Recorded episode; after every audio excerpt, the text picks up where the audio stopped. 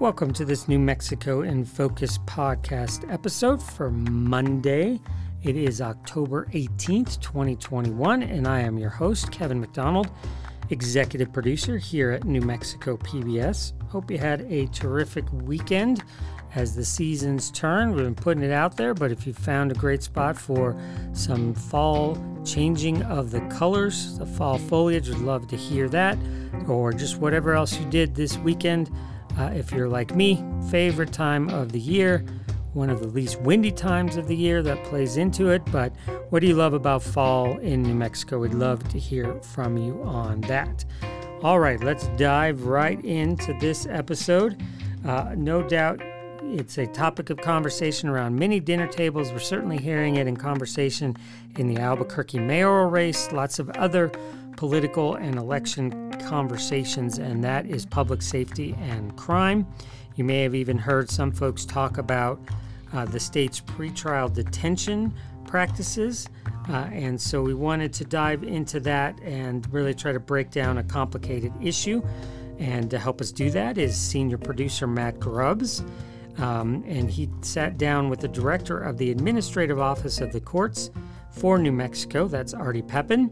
That office recently worked with UNM and social researchers there to evaluate the second judicial district court, which is basically Bernalillo County, and how the current pretrial detention practices, how effective they are at keeping the right people free until trial uh, and it's uh, obviously an innocence before guilt approached approach. And you may not remember this, but this approach was actually approved by voters in 2016 with a constitutional amendment. Uh, prosecutors and police say New Mexicans are safer with more people locked up as they await a decision on their innocence. But Pepin and this new study may suggest otherwise. And so we wanted to crunch the numbers get to the heart of this with Artie Pepin. And uh, let's do that now with senior producer Matt Grubbs.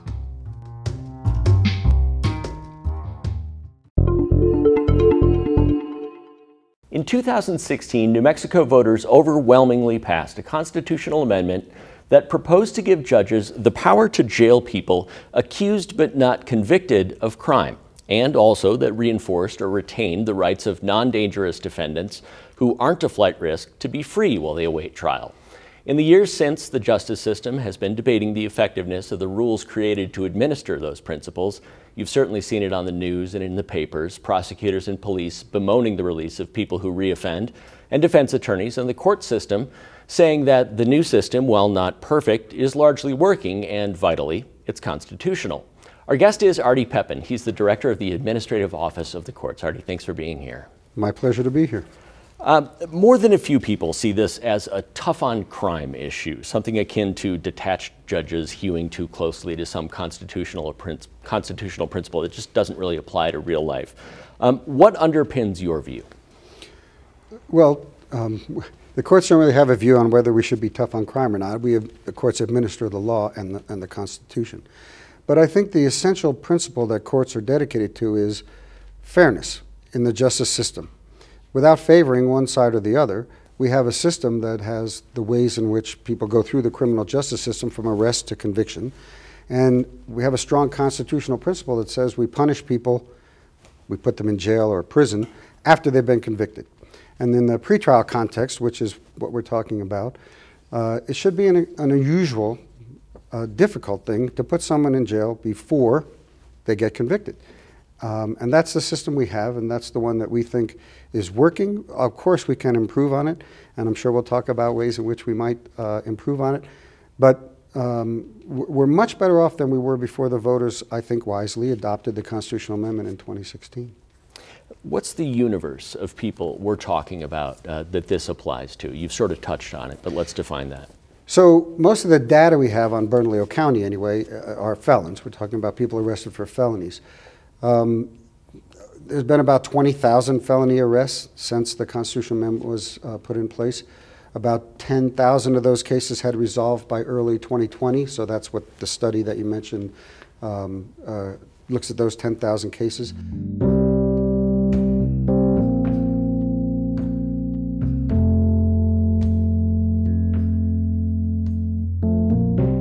How is the court handling this right now? What, what system are they using uh, to figure out who's dangerous, who isn't, who can go free, and who should stay in jail? So focusing on Bernalillo County, you have a pretrial um, department, division over at the Second Judicial District, your, your district court here.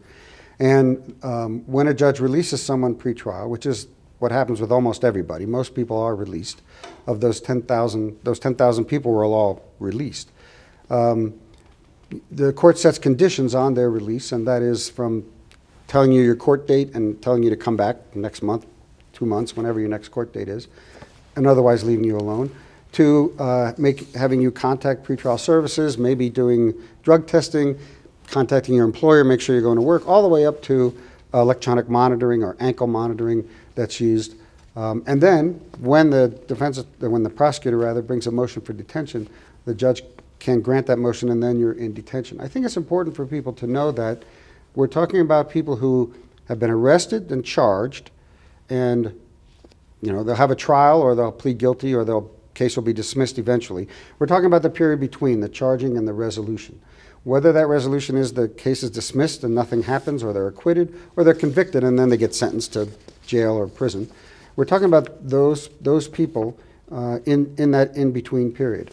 And it's important to note that the, I think, that the Constitution uh, presumes those people are innocent, and, um, but the constitutional amendment gives an exception for the court to keep some people in jail. I think it's also very important to remember the court can't do that on its own. The only time the Constitution allows the court to put someone in jail before they go to trial or the case gets resolved is if the prosecutor moves, asks for the person to be detained, and then shows that um, really nothing short of putting them in jail before they get convicted will protect the public. And that's a difficult standard, but that's the standard that is in the Constitution and um, it enforces the presumption of innocence. But 2,000 times since 2017 in Bernalillo County, the courts have agreed with the motion by the prosecutor and, and kept those people in jail before their case got resolved. Um, Bernalillo County is where a lot of this takes place. As you said, it's the second sure. judicial district. So for folks who are trying, kind of trying to figure that out, that's what we're talking about. Um, you brought up the word presume. Um, and as we read the papers and watch the nightly news, we hear this phrase rebuttable presumption. Yes. Something that Raul Torrez, the second judicial district attorney, has brought up, something the governor has brought up. Um, it's not the presumption of innocence, it's the presumption that the crime of which you're accused is so serious that automatically you are kept in jail unless you can rebut that or you can prove that you're, you're no danger um, to the community. Uh, is part of the problem the courts face in talking about this um, that something like that might appear to be a sensible solution. Well, look, these folks are dangerous. Murder is a serious crime. Child abuse is a serious crime. You wouldn't debate any of that. No. Um, but they're saying uh, that the fact that you're accused of this means that you need to stay in jail until whenever that happens. So the courts don't take a position on uh, presumptions. That's something the legislature will determine. They pass something the governor signs, obviously the courts will apply the law, the law that the courts are given. What we try to do, we've been at this for three years now, and uh, the Supreme Court has appointed commissions over the years, uh, has gathered people together to talk about here's what we're doing, here's what we've looked at the data, it shows us this. What do you suggest we do to make the system work better? Regarding presumptions, all that uh, the courts ask of, of any change that they, we have adopted, or of any change suggested by anybody in the whole criminal justice system is um, suggest practices that evidence shows will result in the kind of outcome we want to achieve because it, it makes no sense to change the system if it's not going to make the system work better. We have an evidence-based uh, risk assessment system that uh, does a good job of identifying those who are lower risk and those who are higher risk. But these are only risks, and the judges are faced with being required to release everybody under some kind of conditions unless there's a motion, and then deciding in those motions if these are the people that should be essentially punished before they get convicted by, by being held in jail. And, um, you know, the public is interested in those cases where there's failure. That is where uh, people are arrested for a murder, armed robbery, you know, terrible crimes, and they were on release, and, and a, if the judge had a detention motion, they could have granted it. Um, so while I don't say the numbers are good, uh, I think it's a good place for us to start to try to get the numbers lower. If we'd had 10,000 people and 5,000 of them had been arrested for a new crime, that would be a lot more challenging system to make adjustments to than having 4.7% of the 10,475. And as we narrow it down to the ones arrested for violent crimes, a, a much smaller number. So if there's a way we can figure out how to find those people and keep them before they commit an offense, um, great. You know, the ones that there's not a detention motion on, the judges um, can't keep them in jail. They could put them on an ankle monitor and have them monitored, and we've recently made changes in how we do that to strengthen the public safety aspect. So we're always willing to make changes that are supported by evidence and that will help the system do a better job. Respecting the fact that 99.9% um, of the people the courts did release didn't get arrested for a violent felony. In the world of predicting human behavior, that's not terrible. That's pretty good. You know, it's hard, it's very hard to, to be accurate 100% of the time. We would love to get that number to zero. Sure. That's our goal. Uh, we'll continue to try to change the system to get closer to the goal. Sure. I feel like the most useful number there um, to talk about would be that 475, the people arrested for violent crimes. Sure. That's sort of what makes the headlines and that sort of thing. And I think um, I appreciate that people look, look closely at the study. Let's talk about those 475 people. I already mentioned, you mentioned, 13 of them were arrested for a first degree felony. People probably know first degree felony, you can go to jail for 18 years or life, depending on the crime. Second degree felony, nine years. Third degree, six years. Fourth degree, 18 months.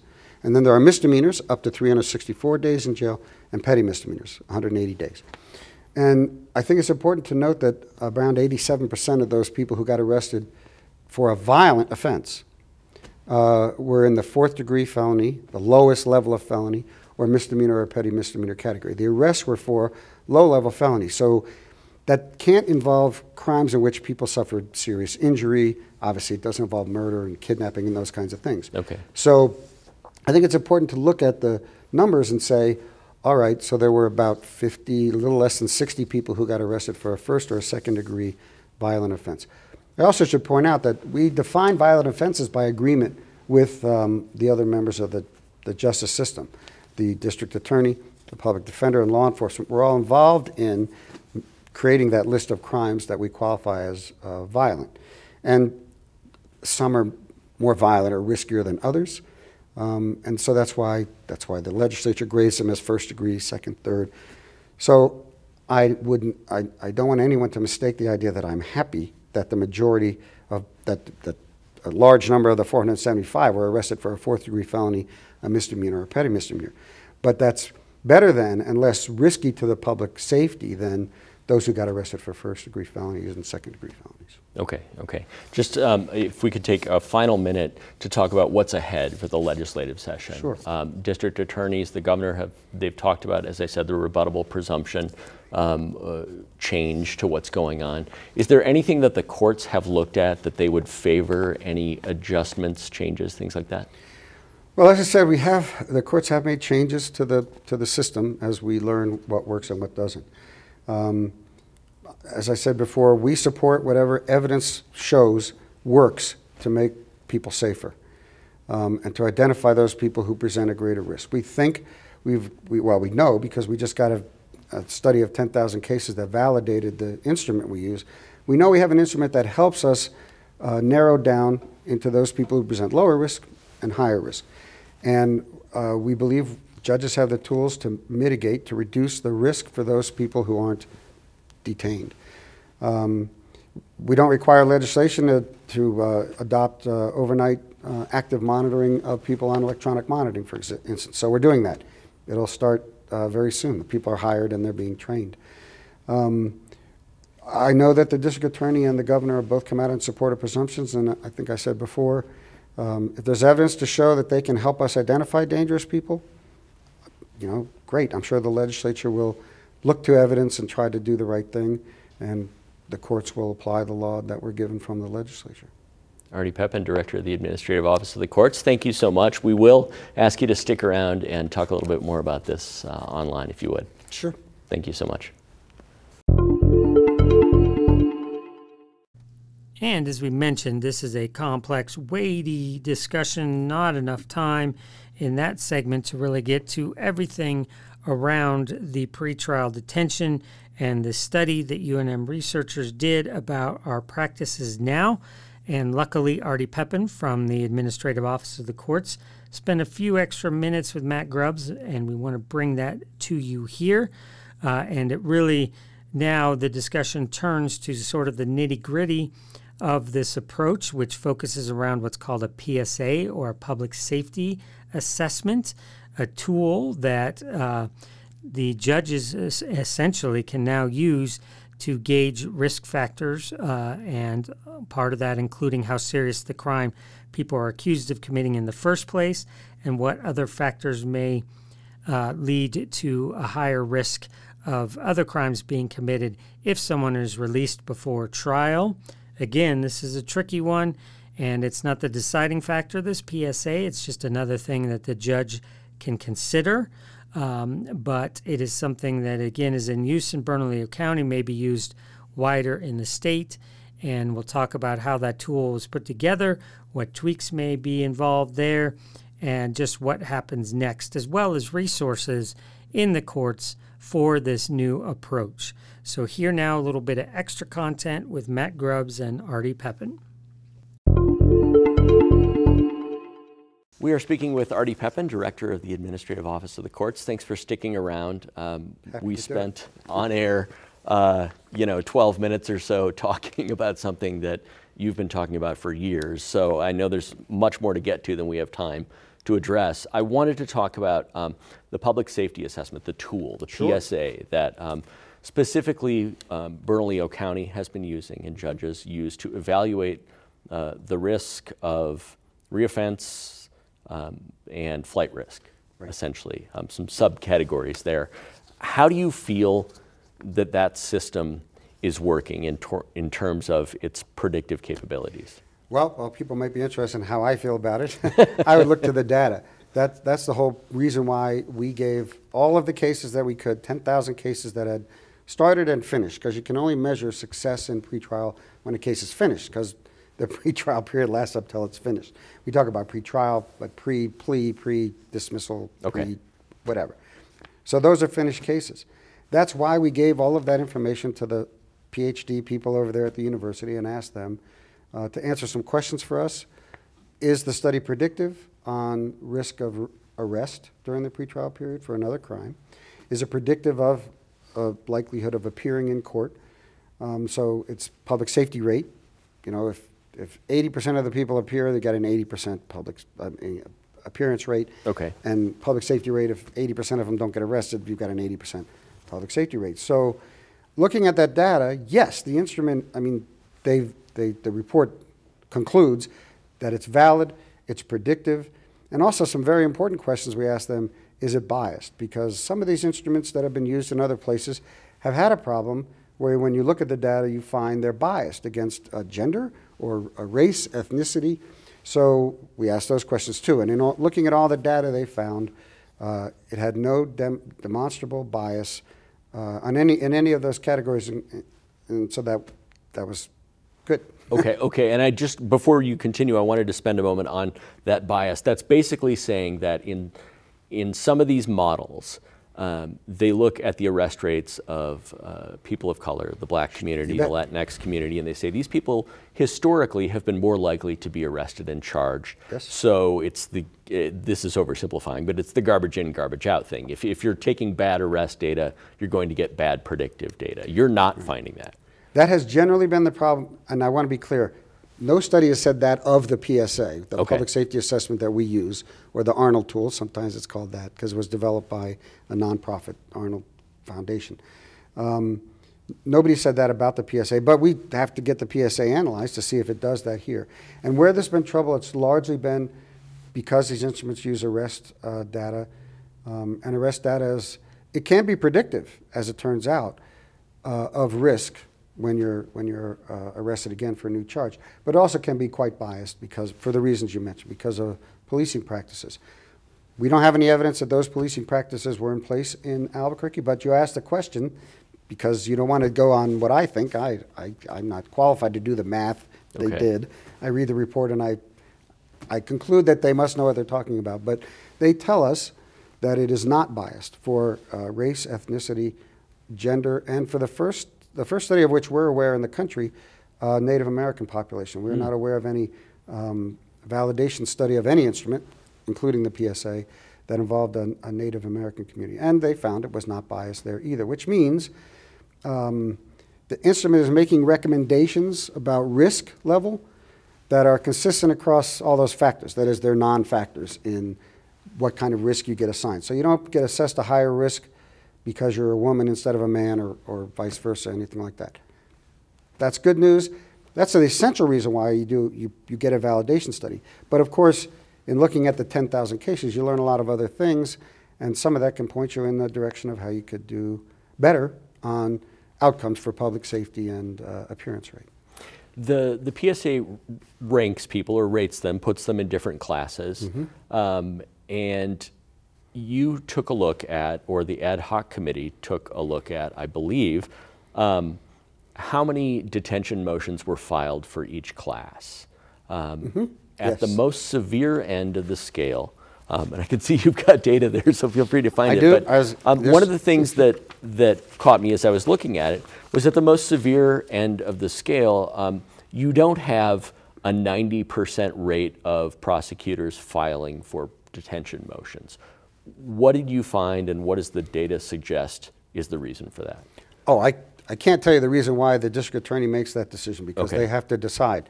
There were um, not quite 5,000 cases, 4,995 Okay. over the course of this study that the instrument rated people at maximum condition or detained, but of course the court can't detain unless there's a motion. Uh, but, you know, it's an oversimplification, as you say, but you have people who are in the green category, very low risk. People in the yellow category, we should impose conditions on them to help them not get rearrested and, and show up. And then the red category, where we should be extre- extremely careful about release and the conditions of release to make sure we're protecting public safety and, and they're likely to return. So uh, there were almost 5,000 um, rated in the red, that red detain or maximum condition category. And the district attorney brought a motion for detention in about 20% of those cases, uh, 985 of them. And in bringing those 985 motions, the success rate, the grant rate, the rate at which they were granted, was about 80%. Okay. Now, on the other end of the scale, the district attorney brought motions in the lowest category, the, the green box people, the, the low risk people. And uh, the success rate, the grant rate, was still 20%, even in the lowest risk category. So the judges weren't, um, they, don't just follow the recommendations of the PSA. The PSA has data, which the judges get, including a criminal history and other things. And they, the DA can present pretty much any kind of evidence they want to try to convince the judge this person should be held, whether they're rated low risk by the instrument or high risk. But uh, as to why the, the, the district attorney only brought a motion for detention on 20% of the people rated high, I guess you'd have to ask district attorney. Some conversations I've had with prosecutors, um, I don't know if they haven't studied the PSA or if they were waiting to see if it was valid before they relied on it, or maybe they just didn't think it was valuable. We do. A PSA is done before a person ever appears in front of a judge. So you get arrested on Monday, you're going to be in front of a judge Tuesday. A PSA will be done. We have people working overnight, they do a, a PSA. So the judge, the defense attorney, if, if there is one, which there usually is, and the prosecutor all have that information. So they have the criminal history and all of that. There may be other factors that the district attorney wants to use in deciding whether to bring a motion or not, but those are what, that's what the data says. About 20% of the maximum condition or detained people had a detention motion. Okay. Uh, you talk about how much the system uh, can rely on that. It sort of underscores the importance of making sure there isn't bias in that in that tool. Because if everyone is looking at this score going into it, um, they're sort of inherently leaning on it to some extent. As you said, Well, it's the, not the 100%. point is to use data. I'm sorry. If No, no, no, that's okay. The, the point is to give our judges data on which they can make informed decisions. You know, before um, 2017, judges couldn't detain people, and they had to release people, and we had a bond schedule, and we had we had uh, you know bonds, right? We set money, so the judge would use whatever information they had on a person and say, uh, you can get out of jail before you go to trial for $500, $1,000, $10,000.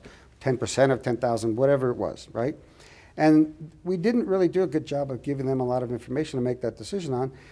We adopted arbitrary schedules. If you're charged with a fourth degree felony, it's a $1,000 bond or 10%. $100 you can be out.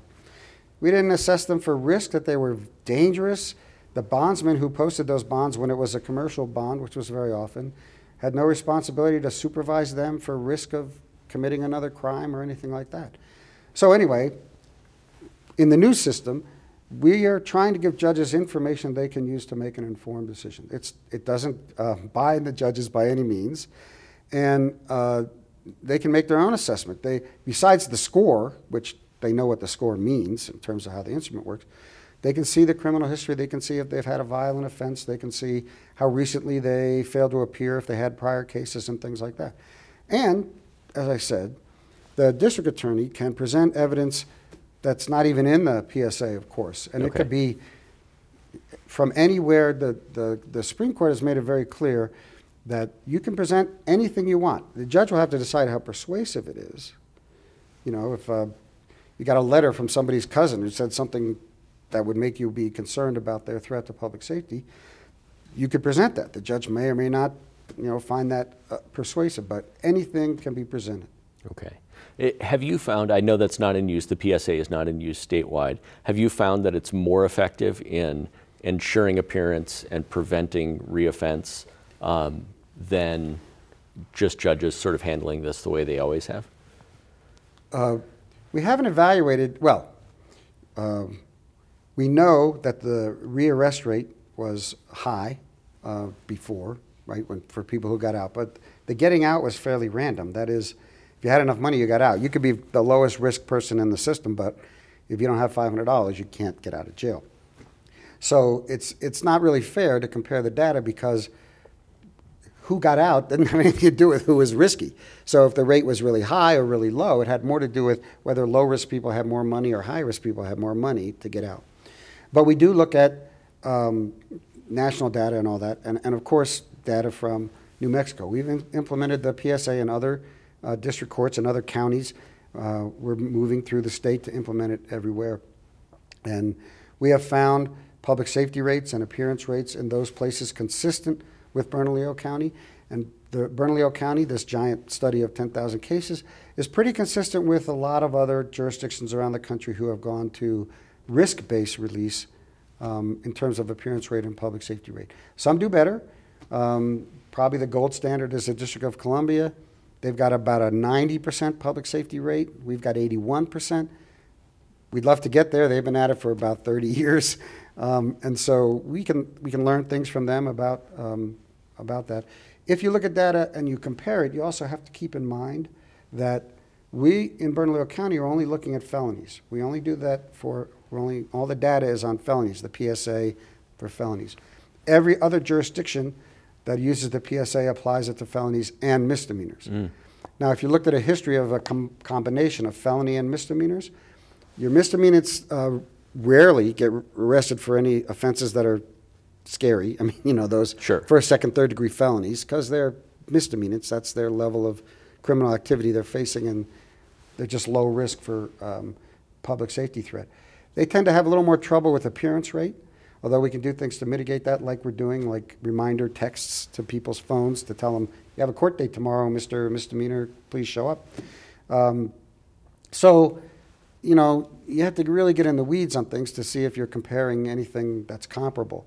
But the study we, we got from the ISR at the UNM shows us that, at least as a starting matter, from when we began till now, uh, we're at least achieving public safety rates and appearance rates that are consistent with other places. And we can work to get, especially the public safety rate, higher.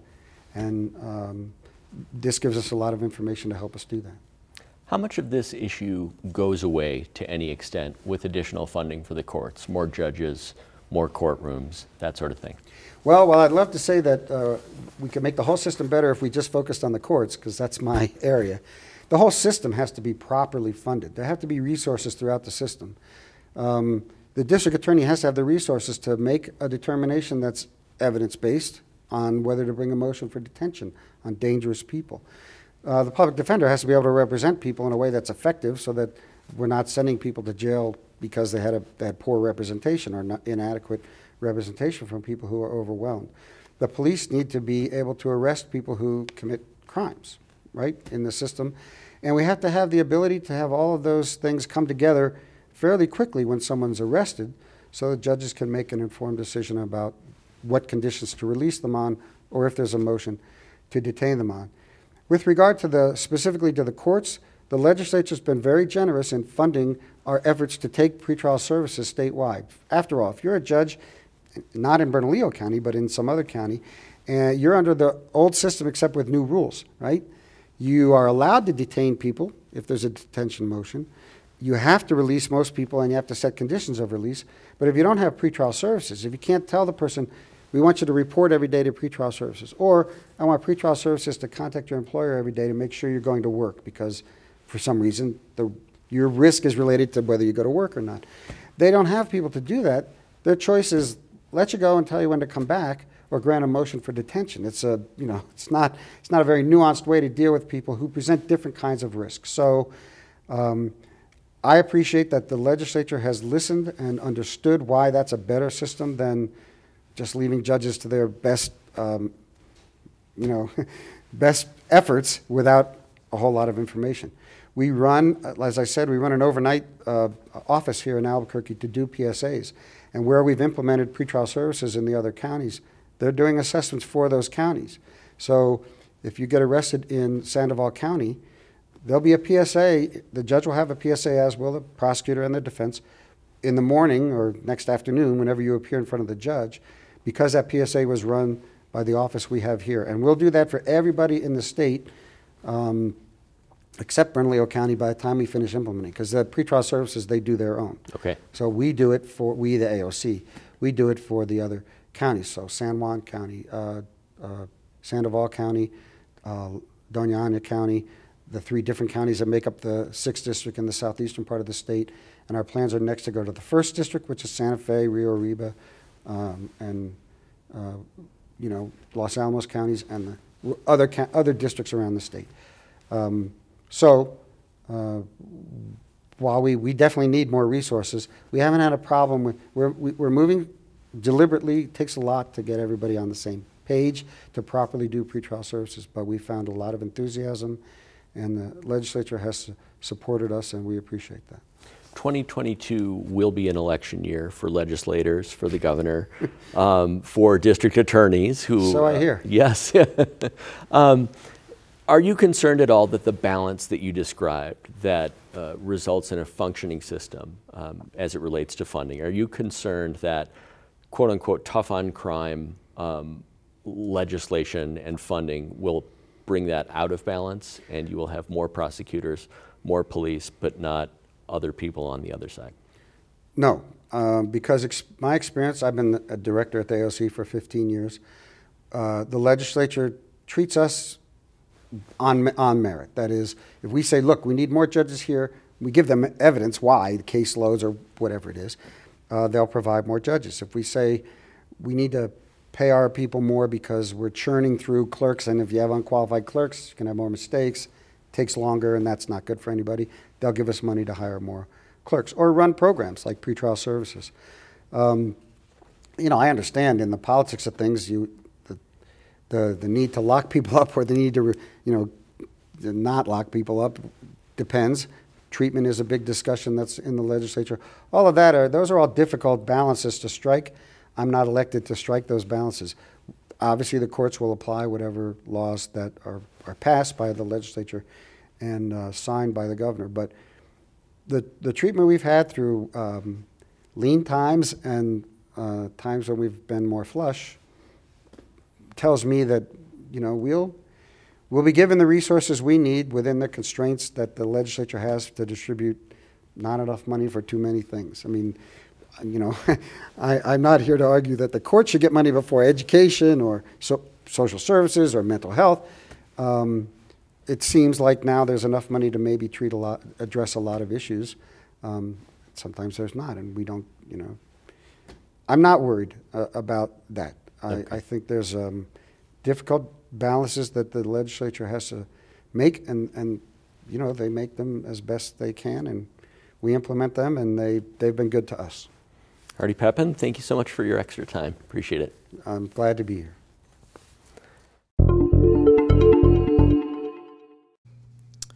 All right, let's shift gears in a pretty big way here. Uh, we know that if you are followers of this podcast, you care about this community, you follow current events, and there is a new place to do just that with a bunch of familiar faces uh, to uh, those of you who uh, have been following New Mexico in focus for a while. It is called Source New Mexico. If you haven't already heard about it, it's an online news outlet that kicked off online about a little less than two months ago, but they are pumping out content and they are a small team but a mighty team and a welcome addition to the journalism landscape.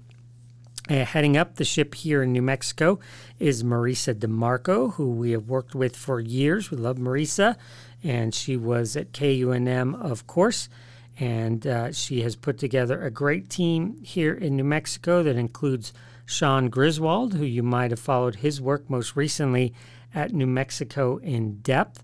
Also, Austin Fisher, who was up at the Rio Grande Sun, uh, a storied newspaper with just a terrific legacy here in New Mexico. And Pat Lohmann was a journalist who worked here in New Mexico years ago and went on to some other adventures and then uh, made his way back to New Mexico. So that's the team. And uh, Friday afternoon on Facebook Live, Gene Grant uh, gathered them all together to talk a little bit about uh, what they're hoping to do with Source New Mexico. They're also joined by um, um, representative from the state's newsroom, uh, which the Source New Mexico is a part of. There are uh, states newsrooms in about 20, couple dozen states, New Mexico being one of the newest. And so they have sort of forged this trail in other states. And so we wanted to find out how that impacted the rollout here in New Mexico and how Source New Mexico fits into that larger footprint. So, great conversation here, especially for those of you like me who are news junkies. So, without further ado, let's bring you that conversation with Gene Grant and the team from Source New Mexico. Thanks, Kevin McDonald. Really appreciate it. Hey, guys, time for another Facebook Live. It's Friday. It's not Wednesday. We usually do these things on Wednesday, but Friday's just as good. I'm very excited to talk about a brand new news source for you here in New Mexico. It's called Source NM. Um, run by, you see a bunch of faces here that may be familiar to you or may not be, but I bet you know the names. Let me start with Marisa DeMarco. You might know her from our air, certainly. She's been a guest of New Mexico in Focus many times. She is the editor in chief for Source NM. She's a lifelong New Mexican, certainly, and she's won a ton of regional and national awards, as well as your, her voice you know well from KUNM uh, on, on, at University of New Mexico. Austin Fisher, Santa Fe-based reporter, journalist. He's worked at newspapers in New Mexico and his home state of Kansas as well. You might know his byline from the Rio Grande Sun and the Santa Fe Reporter, and we're glad to have you here with us. Shaun Griswold is here. Shaun is a citizen of the Pueblo of Laguna. Shaun's byline, of course, familiar to lots of folks around here, New Mexico in depth, uh, most, most notably. Patrick Lohman, he's been a reporter around these parts since, 19, uh, since 2007. Sorry about that, uh, Patrick. Um, he's also worked at the Lobo as well, and actually in Syracuse, as well as the Albuquerque Journal. And we're also pleased to bring Chris Fitzsimon from North Carolina. He's the publisher of the entire group for Source. We'll talk about State's Source, and we'll talk about that in a quick sec. So first things first, Marisa, congratulations. We would have loved to have gotten to you back on August 31st or September 1st, the day after you went up, but congratulations. The site looks dynamite. Tell us about the goal here in New Mexico. What is it you folks are looking to do with Source NM? Yeah, so all of states' newsroom outlets, of which there are 25, I believe at this point, are tasked with covering state government. Uh, the way we think about that um, in our newsroom is uh, as covering an ecosystem of governments, which is a phrase that I got from Shaun Griswold during his interview uh, to become a reporter for Source New Mexico. Um, but that is acknowledging, of course, that there are many governments in the state that make decisions, right? Including tribal nation governments, uh, the heavy involvement of federal government, um, so we're looking at how all of those different decision making entities and public bodies work together, right? Um, I would say too that our specific goal at Source New Mexico is to cover that also from the perspective of the people who are experiencing those policies, right? And to get their thoughts on how things are going, what they would like to see happening. Um, as we saw, of course, during the pandemic and before that, uh, government officials are making decisions that affect our immediate lives all the time. And so the thinking is, is that this is the right time, and it's always the right time, uh, to talk to people about how their public officials are doing and how those policies are affecting their worlds. Mm-hmm. Um, the source New Mexico is uh, everything we publish is under Creative Commons license. I think this is true across all the state's newsroom outlets, mm-hmm. um, which means that any publication can pick up our content and republish it for free. So part of the thinking there is too that among our mission goals is to uh, be lending a hand to the other journalists here in the state to be pitching in with the coverage because uh, I'm sure you know, Gene, that uh, it's kind of a, a fire hose of, of news coming at us all the time, and we're running around trying to get all the stories that we can. Um, so it's nice to also be able to lend a hand that way. That sounds interesting. And to, to be clear, folks do not have to pay for access to the site? Not at all. No. Um, our content is free. There's no paywalls, there's no advertising. Uh, we put out a newsletter every morning that uh, people can subscribe to so they get the day's uh, news that's coming out of our newsroom mm-hmm. um, and also from the DC Bureau. So, States Newsroom has four staff members in DC who are watching uh, the federal government, things that are going on in, in Congress and with the Biden administration. We have that content as well, uh, which is also Creative Commons license and can be used by any outlet in the state. Mm-hmm. Good stuff. Let me turn to a couple of reporters. Chris, stand by just for a quick sec. Hey, Shaun, um, just quick, just to start with you. I see you're uh, muted there, by the way, just so you know. Um, that happens. We're used to this on Zoom. Um, man, there's a lot of stories. When you go to your site, it is chock a block full with New Mexico stories. And I got to think as a reporter, you, there's a lot of room here, I'm sensing, for you to really kind of dig into stuff. Am I on the right track here? Um, and yes, that's entirely true. Um, you know, I've been fortunate enough to know Marisa as a news colleague um, since I was in college. Mm-hmm. She gave me one of my first freelancing jobs when she was an editor at the Weekly Alibi, and that was that at the time that was incredible because that's like the spot we all wanted to publish in when we were in school. Mm-hmm. And so to be able to have an opportunity where she I can work in a newsroom with her under her leadership was something that I had to jump at, and uh, it came from that understanding that we would have an ability to cover the topics that matter because we understand each other's news sense and news understanding about how the state should be covered. Um, and yeah, it's been completely um, eye-opening to be able to know that like you can direct news coverage in a way that is not only impactful and is not only important when it comes to government type reporting mm-hmm. but as you mentioned earlier it's about finding the individuals that are affected most by all this stuff relating how government relationships to the communities that they serve um, through the perspective of those communities is really the most impactful type of work. Um, and it's also it's it's very it's it's enlightening. It's not really boring because we're hearing like fresh perspectives as opposed to just a policy wonk or mm-hmm. uh, you know a, a, a public um, spokesperson for whatever department that's out there. Um, and we knew that that's what we were going to have coming in. And so yeah, it was it was it was not only the tone was set from the very beginning, but it's great to even see it like play out and and expand to to even larger um, enterprise pieces that we're working on. Mm-hmm. Do, Shaun, do I have it right that, uh, or perhaps wrong, that uh, Native American uh, issues as a as a standalone issue in at Source NM? I, I can't think of any other publication that does that in New Mexico. I, I'm, unless I'm missing something, but man, it just seems like there's you have a, an open field to do your thing here with with it being a strict, strictly, you know, a place you can kind of play in there. Does that give you a little more freedom to do your thing because of that? Completely. Um, you know, I, I also should mention that, you know, Indigenous affairs desks are still a brand new concept. There's some newsrooms across the country that are trying to pick up on how these can be adapted and developed within their newsrooms. Not every newsroom is doing it successfully. Some of them are doing it better than others. Mm-hmm. And in fact, um, I came across the opportunity last year when I was working with New Mexico in depth because they had created this this whole idea of doing an Indigenous Affairs desk. Mm-hmm. Um, when I worked there, the, the the focus was on deeper investigative reporting, and so I was very fortunate to be able to understand to be able to set a base of, of, of making contacts within the community who is not necessarily used to having news coverage or when the news comes in, it's a little bit of a fly by night operation where they'll drop in for a couple days or so and then never right. come back.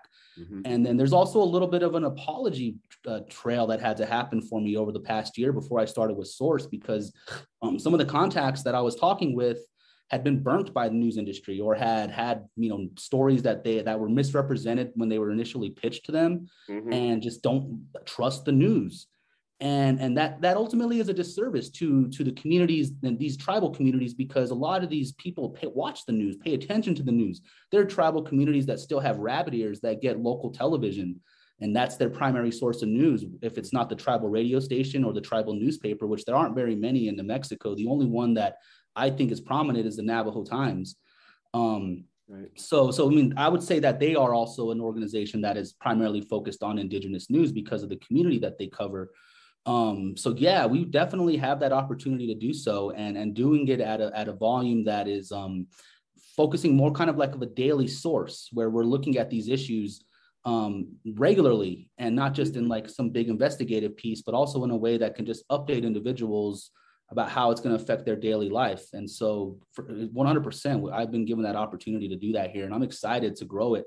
We just recently had a partnership that we set up with um, Indian Country Today. Ah. So they're picking up a lot of like they're and they're a national news organization. They're based out of Arizona, um, but they're picking up our stories and they're distributing them the the topics that we cover that myself, Pat, and Austin all cover. Because that's the other thing about this. It's I'm not the only reporter covering Native America, and we wanted to, and, and that's a goal of mine. I think indigenous issues and news need to be covered by every reporter in the newsroom. Mm-hmm. And, and if I'm going to be the person that's going to be here to help set that tone, I also need to recognize that these topics intersect across all across all across the board. It's a big picture topic. It's just changing who, who you source with the, within the perspectives of these issues, whether it's education, housing issues, and and that's what we're all about. It's not just me. Pat and austin have picked up on this as well. Mm-hmm. and and now that we have that national distribution we're able to showcase what kind of work we can do about our native communities in new mexico. Incredibly well said. Yeah absolutely. Chris let me get you in here and i'll bounce to shaun and and uh, justin here in a quick second.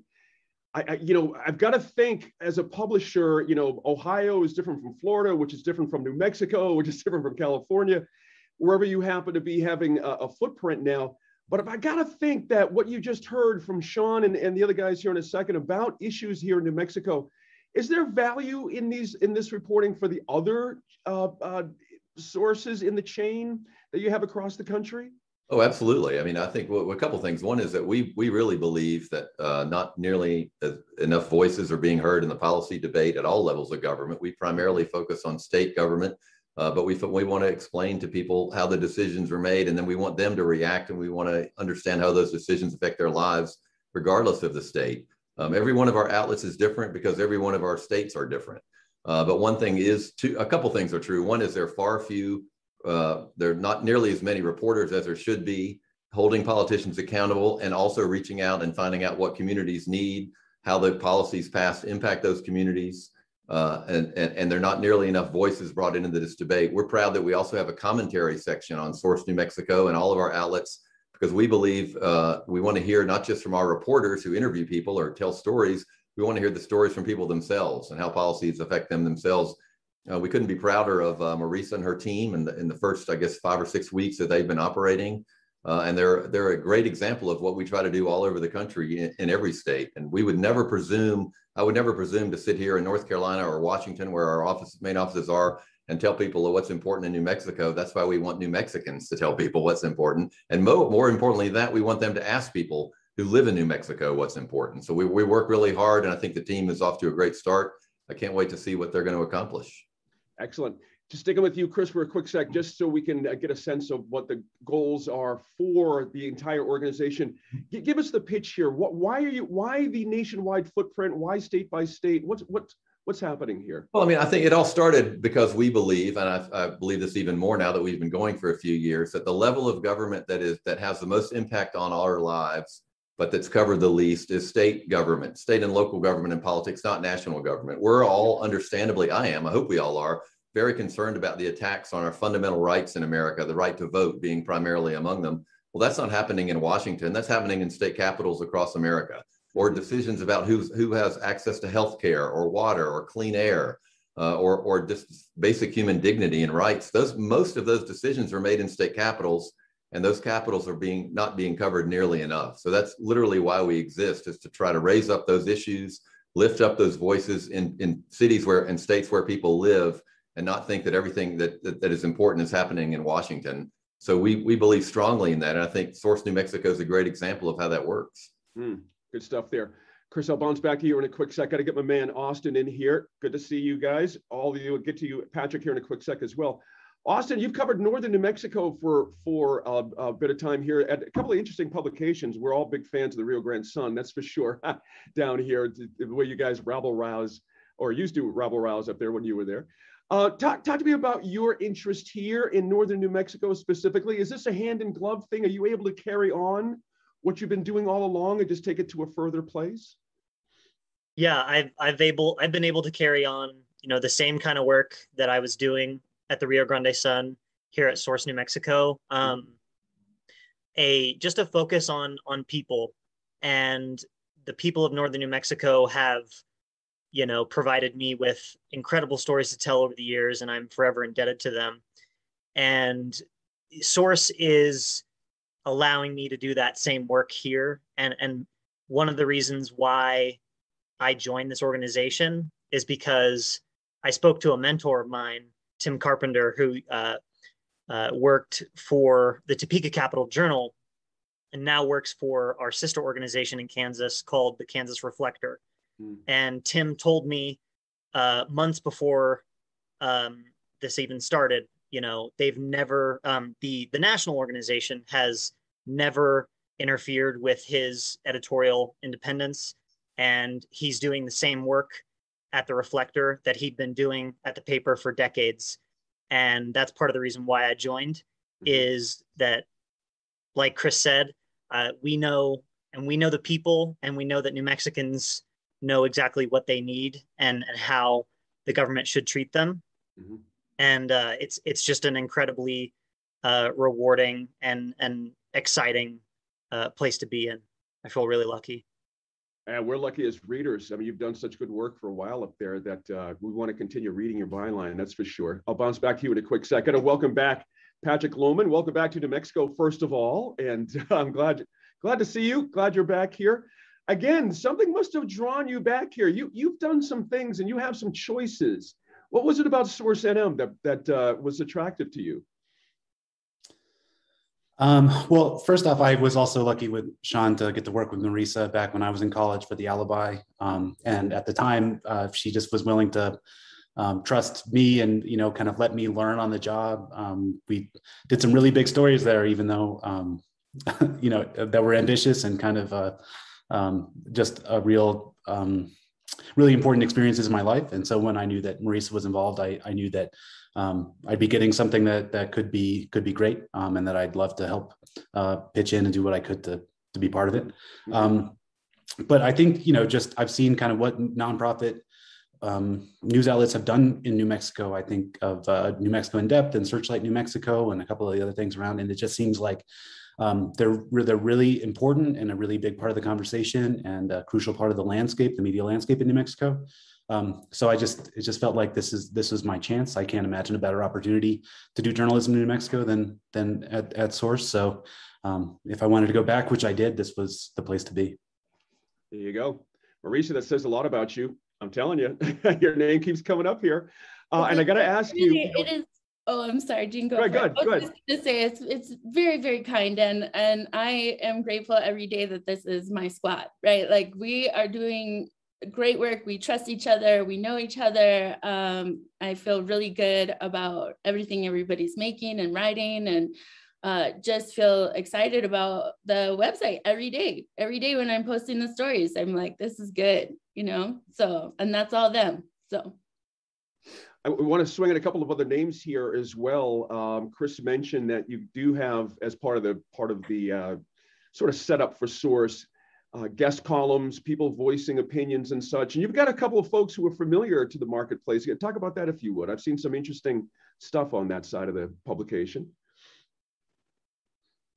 Yeah, I, I've reached out to all kinds of different folks and I was trying to get a big cross section of people mm-hmm. uh, by age, by uh, other demographics. Um, we have Allegra Love, who's writing about immigration. She's a longtime immigration attorney mm-hmm. um, in this part of the country and a real expert in that stuff and has really unique, detailed perspective on what's happening at the border where she works all the time.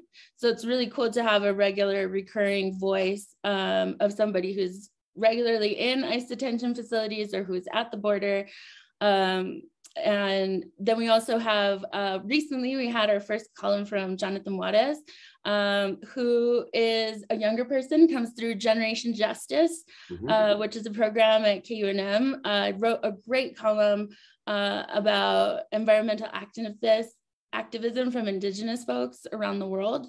Um, there's a Margaret Wright is uh, one of our columnists. She just put a, a really great piece of analysis, uh, political analysis for us.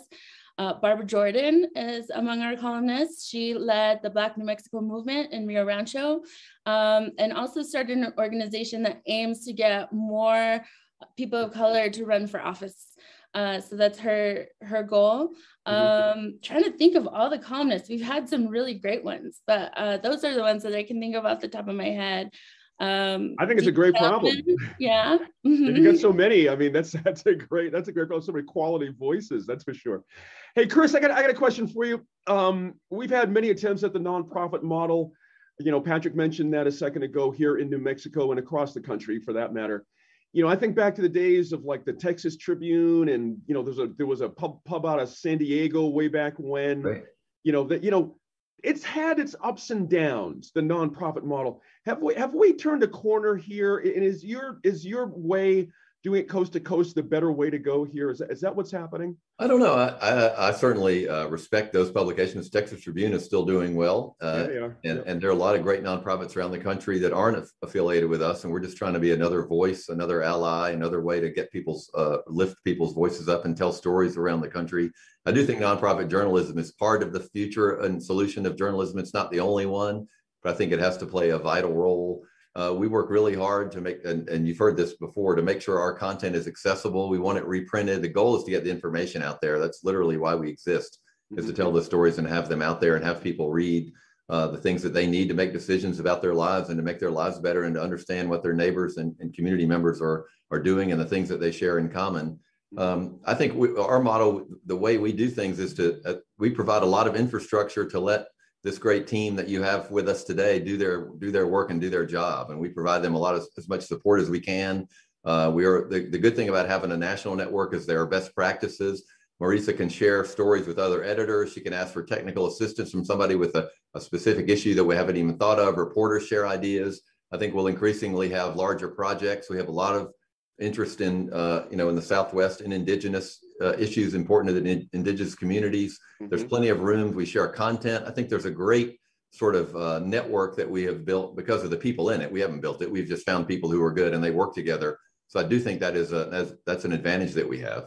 Mm-hmm. competition is that a word that's applicable here in the nonprofit world? I mean, I, I ask out of ignorance. I don't think it is, but is, is it something you guys think about out there? Uh, are you asking me or? Yes, sorry, Chris. Uh, I am. I mean, I, I think the most important thing is to get the stories told. Everybody wants, I, you know, I'd love for our our folks to break the story, but if we don't, that's great. It's okay as long as the stories, you know, somebody's telling that story.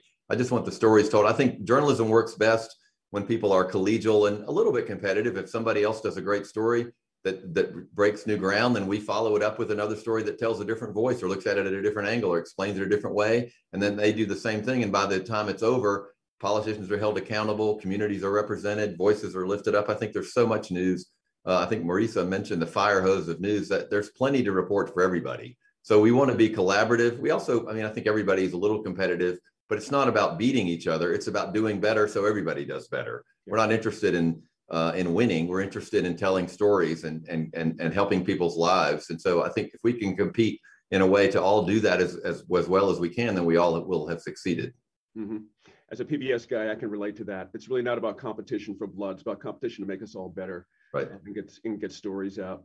Uh, Marisa, I want to wrap up here real, real, quick. I know I'm keeping you guys quite a quite a while here because you're working. Um, what should we be looking for in the future coming up? Anything special on the burner? Are you going to be honing in on any specific things? I appreciate what Chris was saying about state government, and we've got our own wacky system here of our state government. Uh, and I'm curious what you guys have on tap for our upcoming 30 day. Well, oh, well, just next week, I'll say that we are going to be on the cover of the Santa Fe Reporter with a big uh, story about housing issues in New Mexico, um, looking at it from many different angles, from many different systemic angles, and asking questions about whether the housing crisis is going to end up in the next 30 day session. Mm-hmm. Uh, we have some confirmation that people will be pushing for that and considering it. There's nothing firm yet. Uh, but the problem, as Pat and Austin outlined in that piece, is uh, getting pretty serious, or it has been very serious for a long time and was exacerbated by the pandemic, I would say, and continues to worsen, right? Um, so great pieces from Pat and Austin. They, they, we combined their work to create this package for the Santa Fe Reporter. Uh, we also, Shaun will be hosting and I'll be co-hosting an hour-long episode of Let's Talk New Mexico on KUNM on Thursday that's focused on missing and murdered Indigenous women and relatives.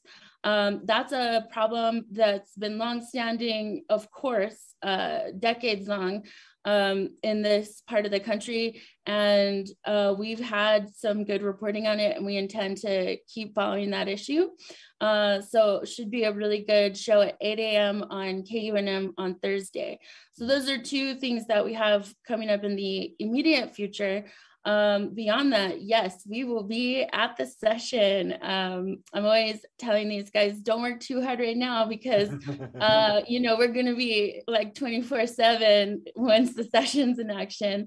Um, and of course they all work too hard already, but um, yeah, that's what we're, that's what we're looking at. We'll be at the session. We'll be following it very closely. People can count on us for that coverage. And also, um, you know, we'll be trying to simultaneously be looking at um, how those policies, like we're saying, um, are impacting people. So we won't just be covering it from the roundhouse, but we'll be out in the community, speaking with folks, uh, talking to sources. In the meantime, we are covering very much the interim legislative committee meetings.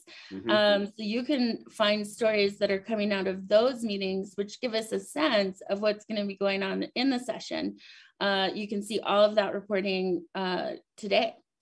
Hmm, good stuff. Hey, Marisa, you're no stranger to the podcast. You've done a bunch with us. Is this part of the planning? And, and Chris, I don't know if this is part of the deal for all the affiliates out there, but there's lots of ways to communicate news stories beyond the written word. How, how much of are you going to incorporate other other ways to do this? Yeah, I love radio. As you know, I did radio for eight years. Mm-hmm. Um, and I think it's really important in New Mexico. Uh, I think a lot of people count on radio to get news. Right, um. So we we are collaborating with my former news outlet, KUNM, which is a statewide uh, radio uh, station. Um, and we also have ambitions to get things like podcasts up off the ground as well. Um, at this point, we're just still kind of getting our, our feet under us in mm-hmm. terms of um, our publishing schedule and, and getting organized. But I think that's definitely a plan down the line. Um, and in fact, I have all the uh, microphones and recorders and stuff already. So we're de- it's definitely happening.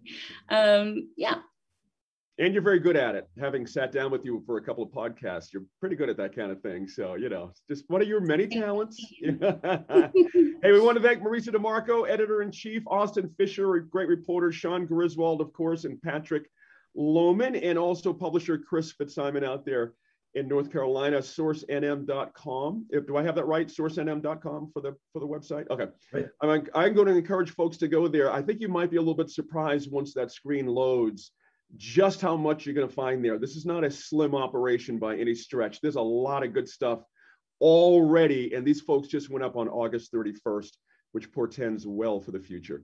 Thank you guys. Really appreciate your time today. And uh, Chris will be in touch at some point down the road if we have to, you know, to work with Marisa on anything you guys might, if we can be of any value at New Mexico PBS for you as well. Let me just absolutely. Thank you very much. Absolutely. We're, we're believers in what you guys are doing out here. So, uh, Austin, Patrick, Shaun, you guys, thank you as well. Keep rocking.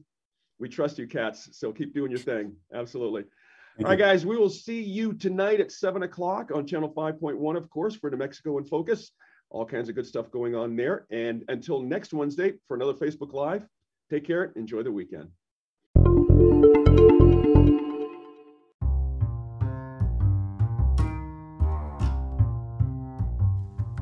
Well, that'll do it for another episode of New Mexico in Focus, the podcast. Please find us throughout the week. Stay up with the show on Facebook, Twitter, Instagram, YouTube, our website, newmexicoinfocus.org. You can also watch whole episodes of the show on our video portal at nmpbs.org or over the top through your TV apps like Roku or Amazon Fire or Apple TV. Just download the PBS app and search for our show there. We always appreciate you listening or watching wherever you find us. Give us a shout out, drop us a line about anything you'd like us to cover in a recent or an upcoming episode or a reaction to something on a recent episode. That's perfectly fine too. We always appreciate it and we appreciate you tuning in. Have a great week, everybody. We'll talk to you again soon.